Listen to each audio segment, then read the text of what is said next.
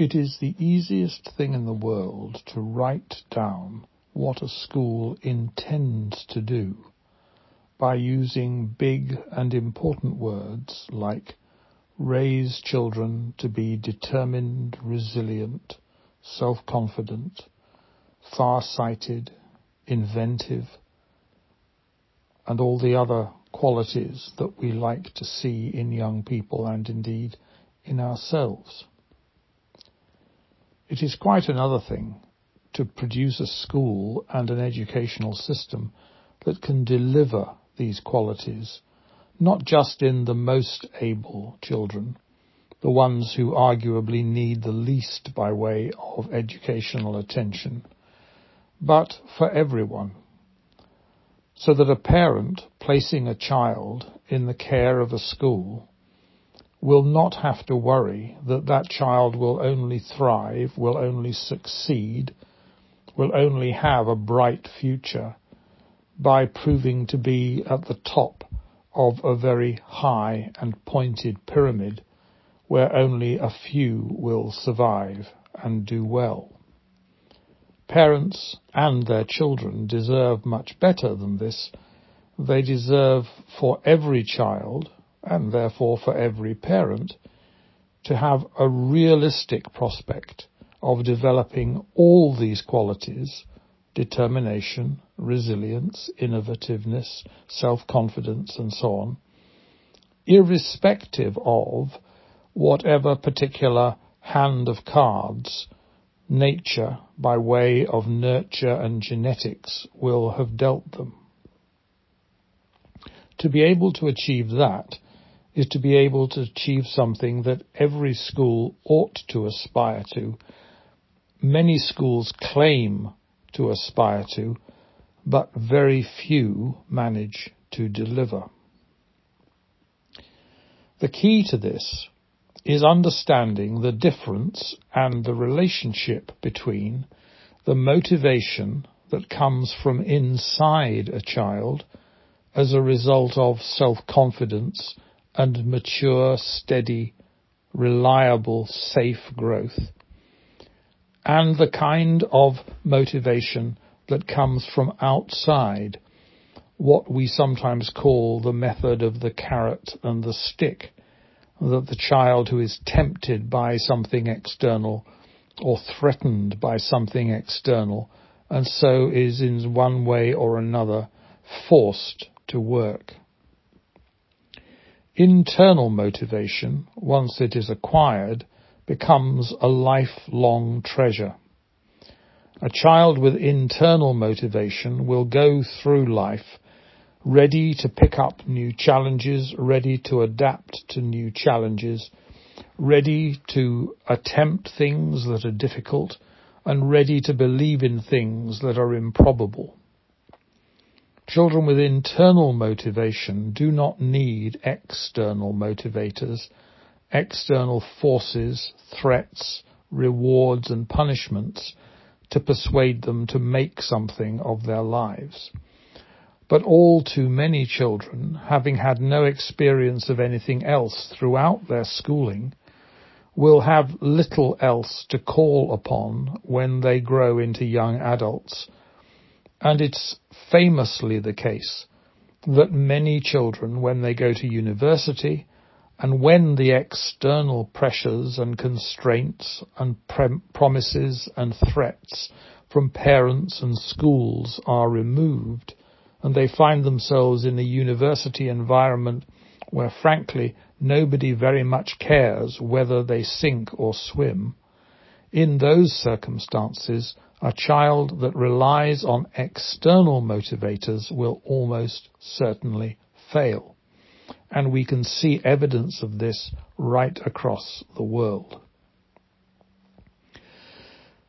Blame and responsibility for this state of affairs lies with the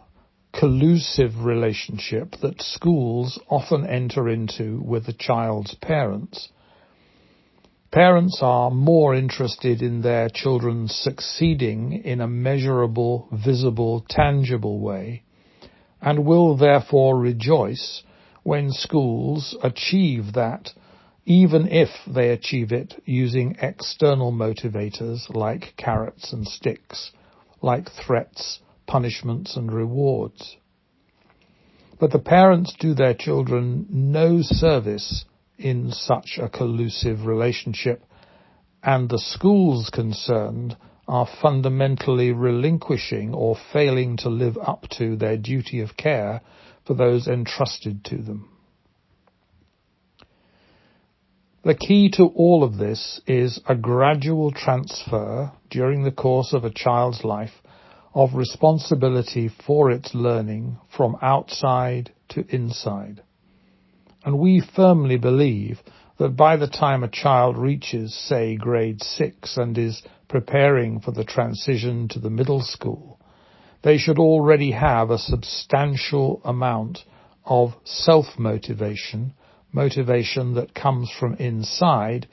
and that they should be starting at least to decide what their lives might look like later on and therefore be motivated to pursue the study and do the work and persist over the obstacles and exhibit the determination and resilience in order to achieve the goals that they are intending to achieve. The the alternative is for external forces not only to provide carrots and sticks, rewards and punishments, but for them also to provide motivators in the shape of career ambitions, life ambitions, so that children find themselves not determining their own paths through life, but adopting those that have been chosen for them by their parents or their schools or just by that most dreadful of factors, what they happen to be good at, regardless of whether they are interested in it or whether they are motivated by it. Everything that a school does needs therefore to be geared to this question of the gradual transfer of responsibility for learning from outside a child to the inside of a child, from external motivators to internal motivators. And the only way to do that is by the child being known intimately by parents and school so that they can make a good, accurate assumption at every stage of how much every child is capable of doing for themselves and how much remains external to them and therefore needs to be done for them. By the end of grade six, most children, as we have said, should be starting to take responsibility for their own lives, should have some glimmer of a sense of what they are interested in and what they are good at, where their talents lie, and what things they can best do and most enjoy doing in later life. But in order to do that, they need first of all to experience a wide range of possibilities through such things as taster courses and being given the opportunity to try things out without making a final commitment. And that is why we have extracurricular courses that give children a chance to discover what many different things far too many for them to pursue all of them to excellence might entail.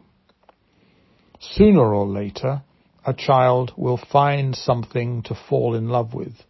find something that they start to find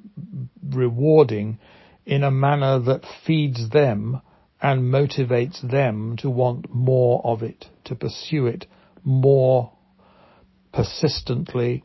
to embody and in, to dwell in it more, blah, blah, blah. Every child has a chance, must have a chance to make that discovery. It is not a parent's job to decide it for it, and it is not a school's job to, to decide it for it. It is our job as parents and school to put before every child a sufficient range of opportunities to give them a chance to decide it for themselves. So in all things, the final motivator must always be what comes from the child, not what comes from outside it.